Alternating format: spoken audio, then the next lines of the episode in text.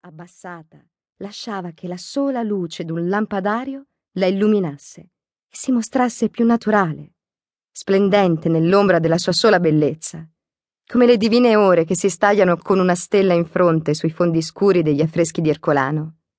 Trascorso un anno, non mi ero ancora curato di informarmi chi potesse essere lei fuori di lì. Temevo di rovinare lo specchio magico che mi restituiva la sua immagine.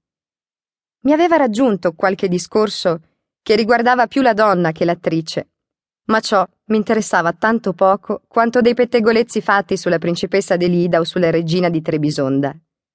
Un mio zio, che era vissuto prima della fine del XVIII secolo e che lo aveva fatto nella maniera più adatta a conoscere a fondo quell'età, mi aveva avvisato per tempo che le attrici non erano propriamente donne e che la natura le aveva private del cuore.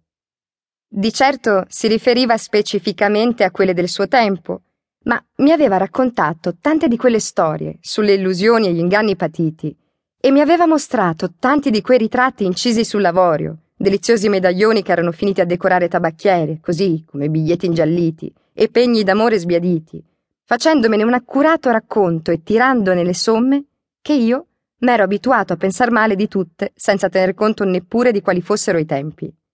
Vivevamo allora un'epoca strana, come quelle che solitamente seguono le rivoluzioni o il decadimento di grandi regni. Non si trattava più della galanteria eroica dei tempi della fronda, né del vizio elegante e adorno della reggenza, né dello scetticismo e delle folli orge tipiche del direttorio.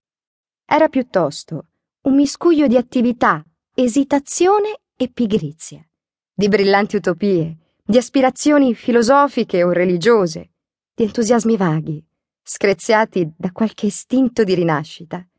E ancora c'era da aggiungere il fastidio per le discordie passate e qualche incerta speranza. Insomma, qualcosa di simile a quanto avveniva ai tempi del cinico peregrino e di Apuleio. L'uomo materiale aspirava al bouquet di rose che avrebbe dovuto rigenerarlo per mano della bella Iside. La dea eternamente giovane e pura ci appariva di notte, facendoci vergognare per le ore del giorno perdute. D'altronde, l'ambizione non apparteneva alla nostra età, e l'avida corsa di allora, onori e posizioni, non faceva che allontanarci da ogni possibile attività. Non ci restava che l'asilo di questa torre d'avorio dei poeti, su cui noi salivamo sempre più in alto per isolarci dalla folla. Condotti dai nostri maestri fino a queste altezze, respiravamo finalmente l'aria pura delle solitudini attingevamo all'oblio dalle coppe d'oro delle leggende, ebberi di poesie e d'amore. Amore, ahimè, forme vaghe, macchie di rosa e blu, fantasmi metafisici. Vista da vicino, la donna reale era ripugnante per la nostra ingenuità. Era necessario che ci apparisse regina o dea e sopra ogni cosa ne stessimo lontani. Qualcuno tra noi apprezzava ben poco simili paradossi platonici e attraverso i nostri sogni rinnovati della scuola d'Alessandria agitava a volte la torcia degli dei sotterranei che rischiara un momento l'ombra con la sua scia di scintille.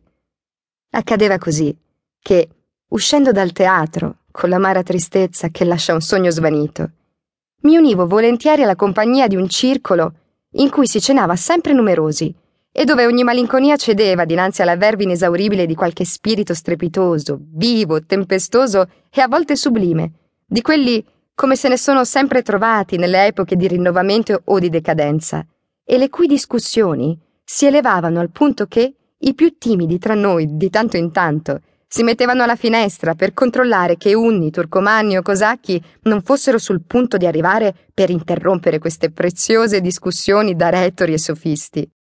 Beviamo, amiamo, questa è saggezza. Era la sola opinione dei più giovani. Uno di loro mi disse: È da un bel po' che ti incontro sempre nello stesso teatro, e tutte le volte che ci vado. Allora, per chi è che ci vieni? Per chi? Non mi pareva neppure che si potesse andare per un'altra. Ciò nonostante confessai un nome. Ebbene, fece con indulgenza il mio amico. In fondo, puoi vedere il fortunato che proprio adesso l'ha accompagnata e che, rispettoso delle regole del nostro circolo, non andrà ad incontrarla che quando sarà finita la notte. Senza eccessiva emozione, girai gli occhi verso il personaggio indicato.